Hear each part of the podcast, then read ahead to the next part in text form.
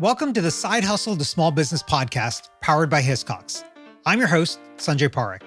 Throughout my career, I've had side hustles, some of which have turned into real businesses. But first and foremost, I'm a serial technology entrepreneur. In the creator space, we hear plenty of advice on how to hustle harder and why you can sleep when you're dead. On this show, we ask new questions in hopes of getting new answers. Questions like How can small businesses work smarter? How do you achieve balance between work and family? How can we redefine success in our businesses so that we don't burn out after year three? Every week, I sit down with business founders at various stages of their side hustle to small business journey. These entrepreneurs are pushing the envelope while keeping their values. Keep listening for conversation, context, and camaraderie. Hannah Smolinski is a CPA who thrives on helping businesses develop profit maximization strategies and reach financial clarity. In 2017, she founded Clara CFO Group, a virtual CFO agency to do just that. Hannah is able to bring her past corporate experience and knowledge to assist in helping small businesses succeed. Joining us from Seattle, here is Hannah Smolinski. Hannah, welcome to the show. Hi, Sanjay. Thanks so much for having me. Uh, I'm excited to talk to you because uh, we don't talk about finances and like dealing with all of this kind of stuff and maximizing and you know, those levers that are just so important to small businesses. But before we get into all of that, give us like a quick one or two minute background on you and how you got to where you are now. Sure. So um, I basically kind of took like somewhat of a traditional route into accounting. Um, I always liked math growing up. Um, and then I kind of went into, I liked business. So I wanted to go into business. I did that. Um, and then I was trying to go into marketing, and then I had all my accounting professors and people say, no, no, no. If accounting makes sense to you, you need to do accounting. And so I ended up doing that kind of traditional route, which would be get an undergrad, um, do the you know do the masters of accounting and then go and sit for your cpa exam do a i started with a big four accounting firm and kind of went that trajectory sort of as pretty traditional i guess um, path. And then I, you know, also traditionally got a little burnt out and public accounting is pretty notorious for overworking people. Um, so I kind of, you know, was just kind of fed up, needed a little bit more of a balance in my life and uh, went to work for a small engineering firm. And so that's kind of where I started to see like, wow, okay, I really knew finances from this like big picture, um, you know, uh, SEC filings and public companies mm-hmm. and audits and this kind of, um, larger financial structures, but then taking it down to a small business that was, you know, around like one to two million dollars in annual revenue, it was a really big jump in a different direction. And so I kind of had to learn some new finance concepts and like what works for small business is not necessarily what we paid attention to um, when working for really big businesses. So did that and then um, started to realize that finance was I, I enjoyed the finance side of things, mm-hmm. but I was working for that business doing a lot of other things as well. And I was like, hmm, what would it look like if I just did the parts that I really love about my job? And I did that for lots of other businesses. And so what it kind of came up as is like I, I was kind of operating as a fractional CFO for a few months out of or a few hours out of the month for this small engineering firm I was working with. So I thought, well if i can kind of do that kind of strategic planning and you know financial analysis for multiple businesses maybe i've got a little i've got a little something going on here. Yeah. so i decided to start my side hustle and um, that's kind of where my business idea came out of. Yeah. So so the engineering firm you were working full time for them and then you stepped into like working only part time for them or how did that transition go? Yeah, I was working. Actually, I'm not sure if I ever worked full time um, because I had had a baby around that time. Um, so it was kind of, I think the max, maybe I was working 40 hours a week, some, but I think I was working around 32 hours most of the time. Okay. Um, so I did have a little bit of flex time, but I was, I think maybe coming from public accounting, I was always used to working more than a 40 hour work week. so um, I kind of, when I first started with this idea of potentially having a side hustle, I was at night, I was, you know, doing research, listening to podcasts, um, taking classes on QuickBooks, like kind of doing things that would kind of help me understand what is the business I really want to start. Yeah. Yeah. So uh, it's funny how when you work that many hours and you're anchored to that, then when you're working only 40, Uh, it right. feels like oh that that's part time, right? Uh, so yeah. Uh, so was this your first ever entrepreneurial experience, or did you do anything entrepreneurial when you were younger, as a kid, anything like that? Uh, yeah, I I I ran a um I ran a jewelry business, I guess. I well, on the playground in second grade, I was making custom friendship bracelets. Um, people would pay me. I would have them pick out their colors. I would deliver on time. Um, you know, so that was kind of like my first foray into trying to sell some product. Um, and then I think in high school, I also like sold some jewelry that I would make. Um, I had some ideas that I might want to own like a little boutique shop or something like that. So I was playing around with my my retail endeavors. when you were doing the uh, friendship bracelet thing as a second grader, which is awesome, by the way, uh, where, where were your materials coming from? Like, how do how are you managing all of that? Um, I just remember being dropped off at Michael's, like the craft store. I'm sure my mom was there somewhere, you know, but I just remember like being able to wander the aisles and um, look for my little embroidery floss so I could make my, um, I could make my, uh, my bracelets. I'm sure that I had some capital come from somewhere. Yeah. I don't know if that was coming from a allowance or maybe just borrowed money. I don't yeah. fully remember. I know I never paid my investors back. I can tell you that. well, you know, sometimes it's a wash for investors, so it is what it is. Uh, do you remember what you spent your your winnings on, your earnings from all that? Oh, probably on the vending machine. I mean, you know, you get like a couple quarters in your pocket and you start to feel really rich and you can just blow it all on candy, I'm sure. there you go. Candy's the way to go. Uh, I'm sure, I think you've listened to some episodes of the podcast. You know that I did the candy arbitrage thing. So I'm a big fan of selling candy uh, yes. early on there. uh, were there any other entrepreneurs in your family that uh, you were able to see as you were growing up, uh, especially when you were two in second grade?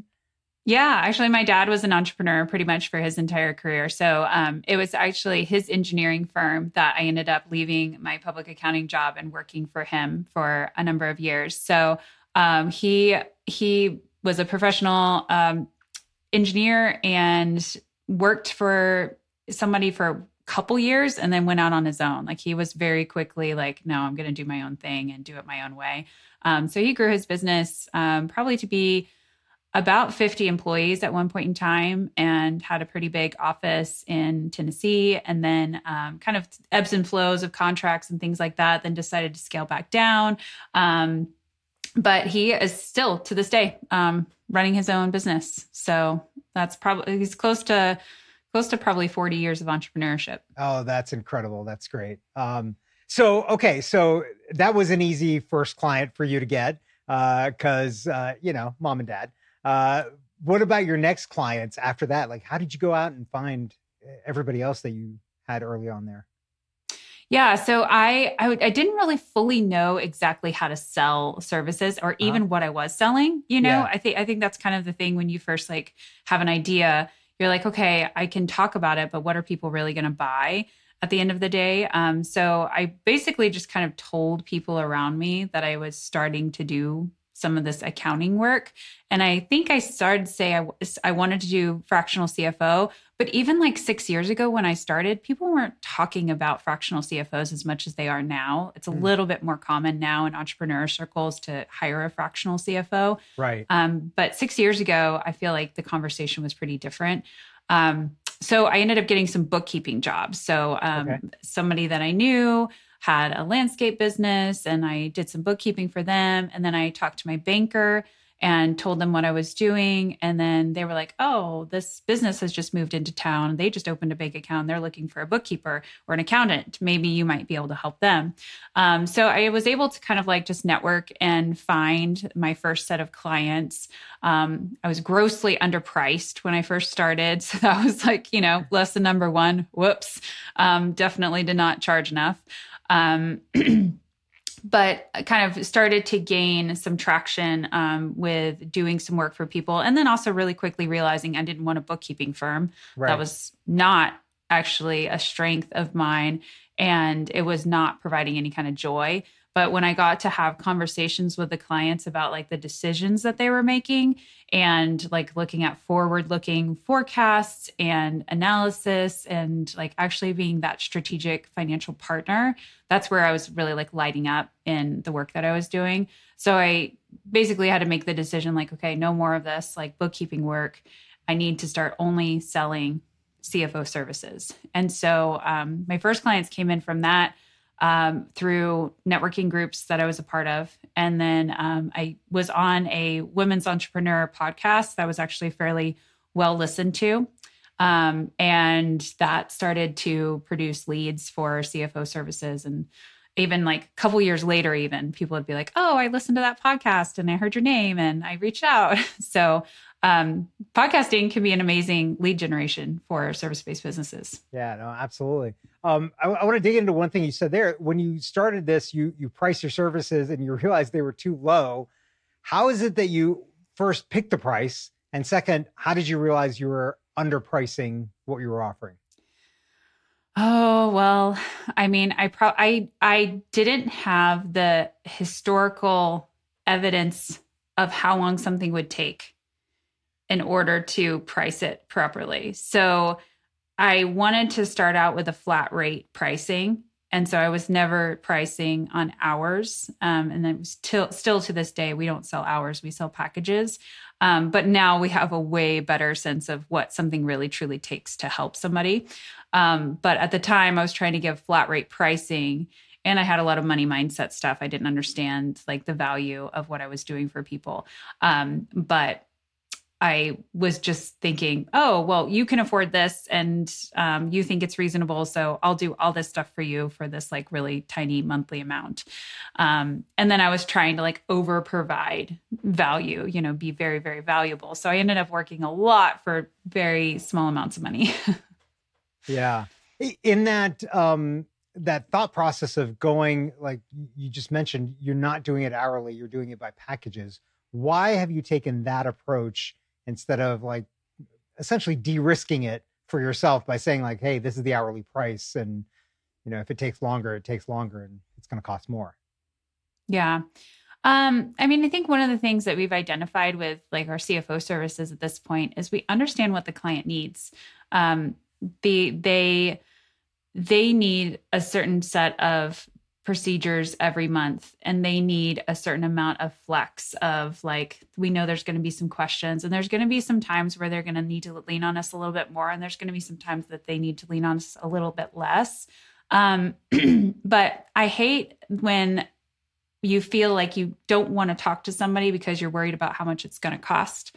And so we don't want our clients to be like oh well i don't want to set up a call because you know, I don't want to incur another, you know, $350 charge or, you know, that, and, and that's what happens a lot with C- CPAs.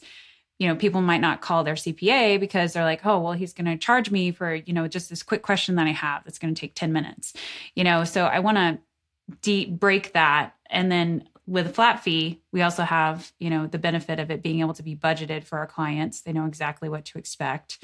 Um, and then we've dialed it in to where we know how much time it's going to take to provide. Now, sometimes we still lose on that if we like start out with a new client. Like sometimes, you know, we don't anticipate all the things that might come up. Um, but for the most part, it evens out, and we we we like to keep clients for years and years and years. So, you know, there's always going to be some fluctuations of like they need us a little more, they need us a little less, but they know what they can expect. Yeah. Uh, one of the worst things as a as somebody who's been a client of places like that is knowing that man, the other person is is clocking this in at a tenth of a, an hour. Every six minutes, there's like you know another tick on the on the clock there of what you're paying, and like I I don't need to do chit chat with you if it's costing me you know exactly. a tenth of an hour for chit chatting. Like I, am good.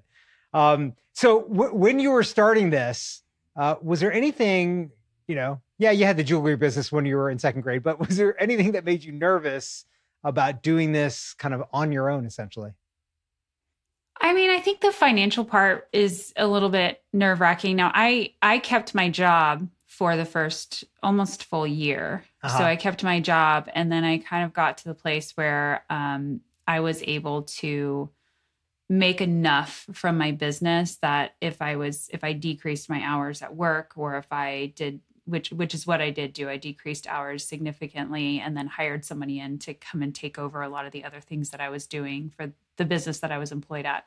Um, I, I think the financial part feels a little scary because you know a client could go away Right. and at any point in time and so um, even though you know in finance you have kind of a little bit of a benefit of like you typically can keep them for another month like usually you're going to anticipate when somebody needs to leave but um i think just n- trying to piece it all together and figure out okay how much do i really need to make in order to make this all work um is probably the scariest part Yeah. for me Yeah, I can imagine.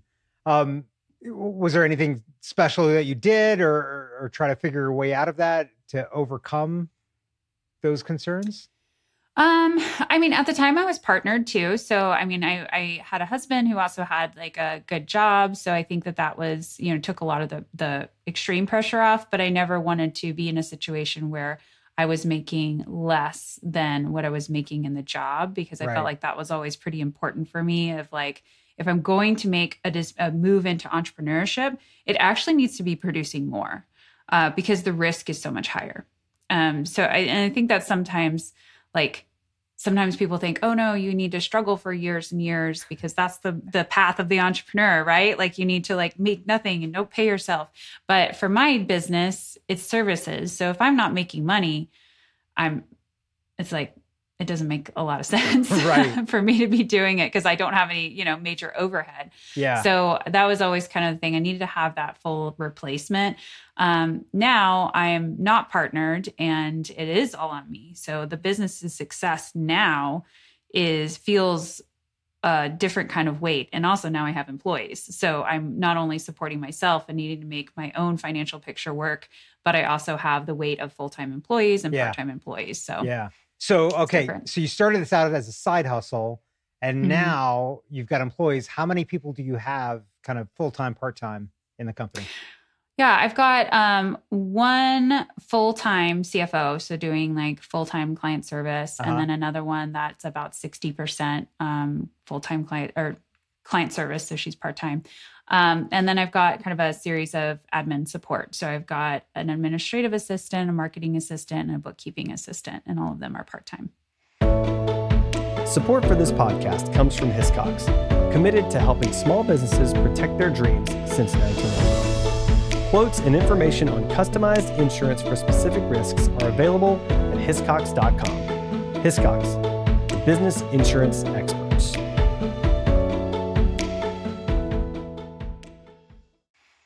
So when you were making this kind of transition from side hustle to like, okay, I'm kind of all in.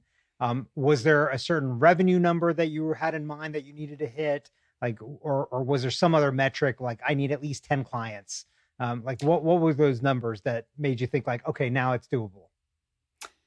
I want to say that I needed like 8,000 a month.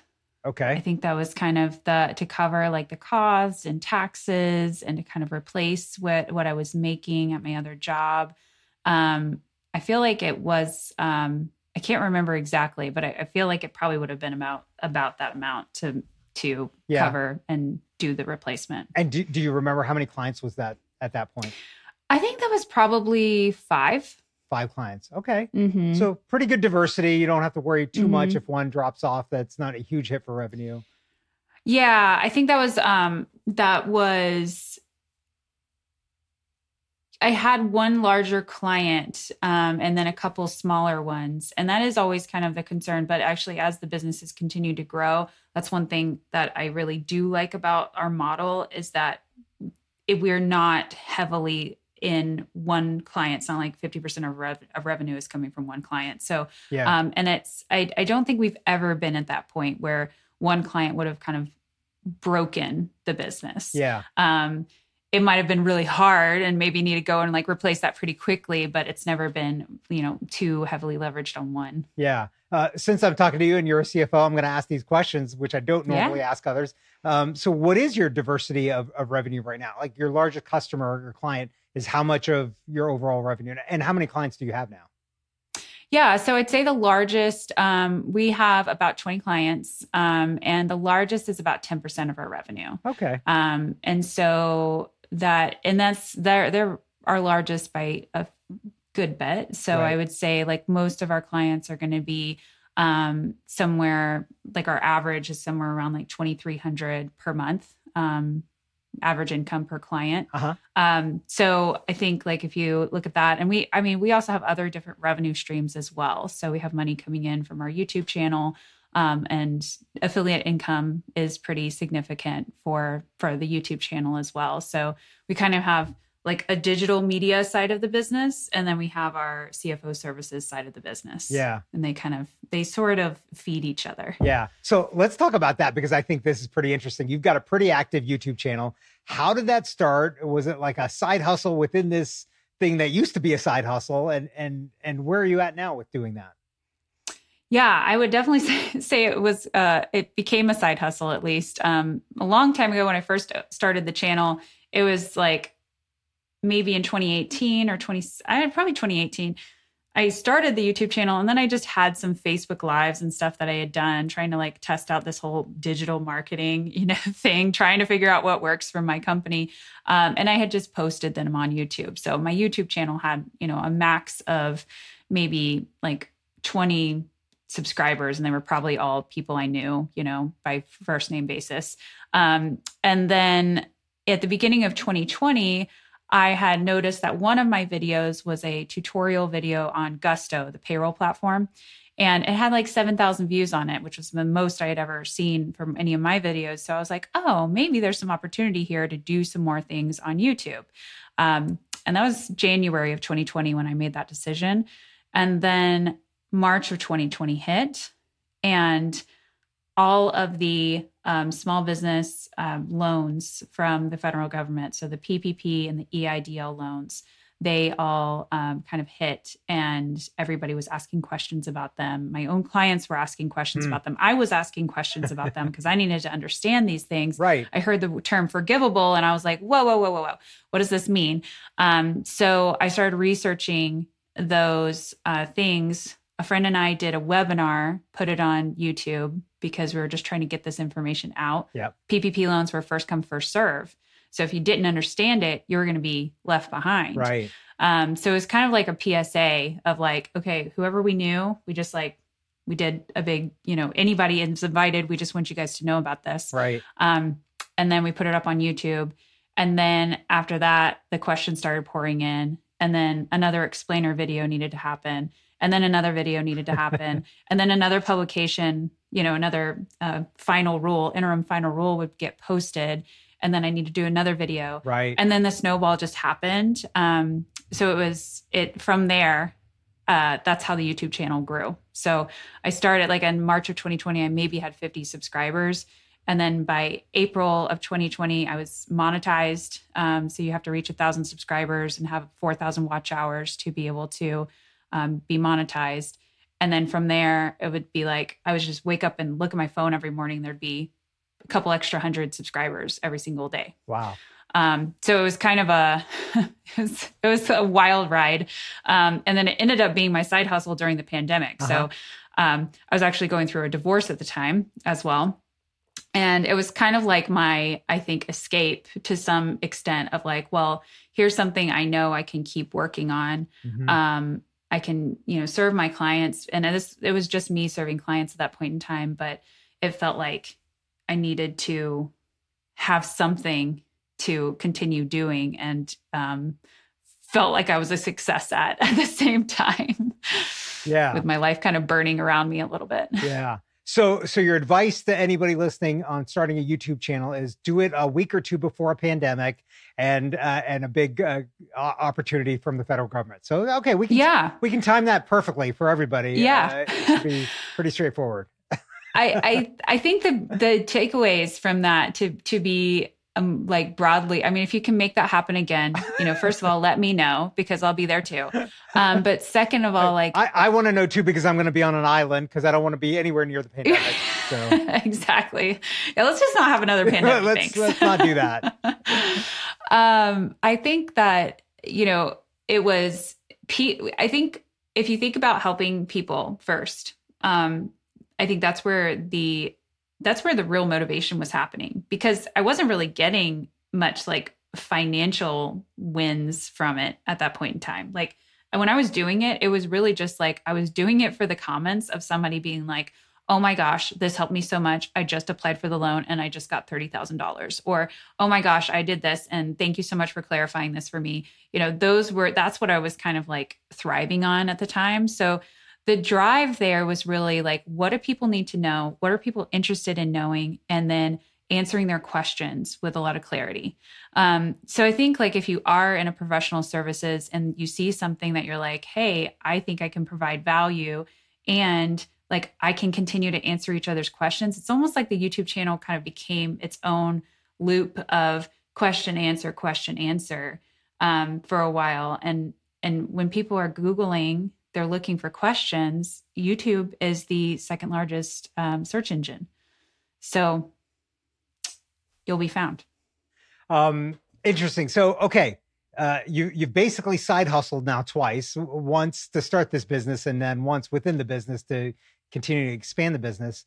Um, how do you manage kind of the stress and demands of doing these things and then personal life, family life, like all of those kinds of things as well? Um, I say sometimes I manage it better than others. I mean, I think I have some times where I feel like I have a lot of balance, and then there's some times where I feel like I feel pretty out of balance. Yeah. Um, during the pandemic, I was working a lot. Um, so I can say that I was not in a very balanced situation, but I also didn't have anywhere else to go. There wasn't, you know, you didn't have social engagements. You didn't have, right.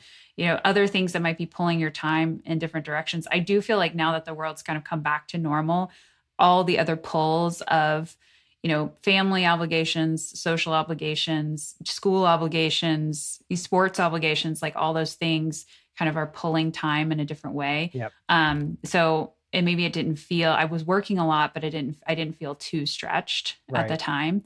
Um, so I think for me now, it's really important for me to put boundaries on my time, um, to have blocks in my calendar. Like when my daughter gets home from school at three o'clock, I don't take meetings after three. When she's with me, I don't take meetings after three. When she's like with her dad, I can work a little bit later and kind of catch up on some things in a different way. Um, but I also try to like take time for things that matter to me. I just started playing tennis. And so, like, you know, when p- people play tennis, they play tennis at 11 o'clock on a Monday morning, or they play yeah, at 9 30 on a Friday morning. And um, it's a little hard to balance that and also like working only within school hours. So, um, I I, I tr- I've been trying to um, balance that. I'm like, okay, I love my tennis friends, but also you guys like I I also need to maybe not say yes to everything. Um, but you know, finding just the right balance there of like making sure that I have my physical activity. Um, I have time with my my daughter. Um, I think that's like you know when she's home from school, it's like focus on like being doing doing family stuff and um, eating together and that kind of thing um, are important. But it's it can be difficult. Absolutely. Um, okay, I've got to ask you a question around um, being a CFO for these small companies. So uh, a lot of our listeners are people that are side hustlers or have small businesses. Um, what are one or two things that you've seen entrepreneurs, founders do poorly or, or improperly on a finance side or or things that they could do better that would help expand their business? Is there like a couple of tricks or, or tips that you would give? Yeah, I mean, we actually just did a presentation this morning on um, cash flow. Uh-huh. Um, and I think ca- understanding your cash flow in your business is probably the thing that um, every small business owner needs to pay attention to. Mm-hmm. You don't need to be the person who does all of your bookkeeping. You don't need to be the person that's, um, you know, even doing your invoicing maybe like it's but you do need to understand what are the forces on your cash flow so what is coming in on a regular basis what's going out on a regular basis what does your owner's draw look like every month? Mm-hmm. like are you saving for taxes? Um, cash flow is the lifeblood of our businesses. So if you don't understand what's coming in what's going out um, you'll potentially make the wrong decisions or make things in wrong timing or maybe you won't have if you're not forecasting your cash flow you're not going to realize that like six months down the road, you don't have any projects that are going to be bringing in the money you need to continue, um, you know, continue Right. serving your clients and continue paying your employees and everything. So I think um, having an eye on cash flow and doing a cash flow forecast is probably the number one thing I would say that everybody should be doing. Yeah, that's uh, that's a great uh, piece of advice there. Um, so many companies get into trouble with their runway and then realize it when there's only a month left. And uh, Yes. And it's harder when to do something when you only have 30 days to make it happen. But if you have six months to do something, then you'll be in a much better place. well, and plus, uh, just mentally, you're panicking, uh, right? And it's Mhm. it's harder to be clear eyed about it and clear minded about it, and really make those plans when you're in panic mode. And and I think that's true for anything, but being an entrepreneur, that that definitely applies, right? Absolutely. Um, okay, so let's go back in time a little bit. You've been doing this for a while. Um, you've grown the business. Is there anything you would go back and do differently, knowing what you know now? I would have hired sooner. Really? Um, okay. Yeah, I would have hired sooner. I would have tried to duplicate my role quicker. Um, I actually tried and failed a couple times. I tried to hire another CFO, Uh-huh. um, and I think I wasn't really, I wasn't clear on exactly what the role, um, what the person that I was looking to hire really needed to possess in order to be successful in the business. It's like successful in the role. Um, but I was really scared. I controlled that part. I think when you when you scale a service based business, and if you're the face of the company, um, which as solopreneurs we are, if Yeah. we're you know if we're out and about and like doing any kind of marketing or networking, like you are the face of your company. Right. Um, so then when people want to work with you, quote unquote, um, they want to work with you. Right. and so um, it really scared me for a long time to think like, well, people aren't going to want to work with somebody else. They want to work with me. Um, But what I actually was realizing was um, as I continued to grow my business and kind of have you know more of an eye on marketing i was still doing sales i'm still doing like a lot of other things in my business um, my capacity to actually be the best cfo was decreasing because my time was pulled in different places and i wasn't able to be as responsive as i would have liked. And um, by hiring somebody whose full role is supporting clients like that is their 100% full-time you know role. I think that has been the biggest game changer for me. Um, and it did take time to find those right people but if i could have found um, her a whole year ahead of time i mean it made revenue hockey stick trajectory and like potential growth Yeah. um, for sure. So revenue p- has been able to, you know, double oh, from last year to this year.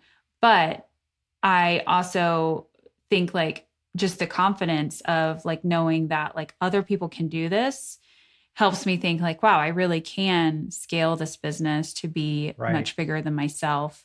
Um, it does mean that I'm managing more people, but at the same time, like people need CFO services. Yep. And um, if I can bring amazing people on the team to help provide those services and kind of underneath our brand and underneath our um, you know our values because i'm bringing the values to the table as the entrepreneur and as the Mhm. business leader um, i think that's that's really what i would do differently do it sooner Yeah. That's uh, that's great insight there.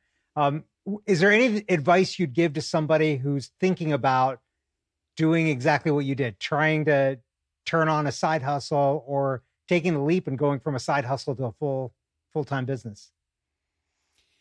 Yeah, I mean, I did it cautiously. I think I, I'm probably more risk averse. Like, I'm mm-hmm. also an accountant, so like, you know, We we don't need you going to Vegas. Like, don't be taking the money to Vegas. That's not the accountant's role.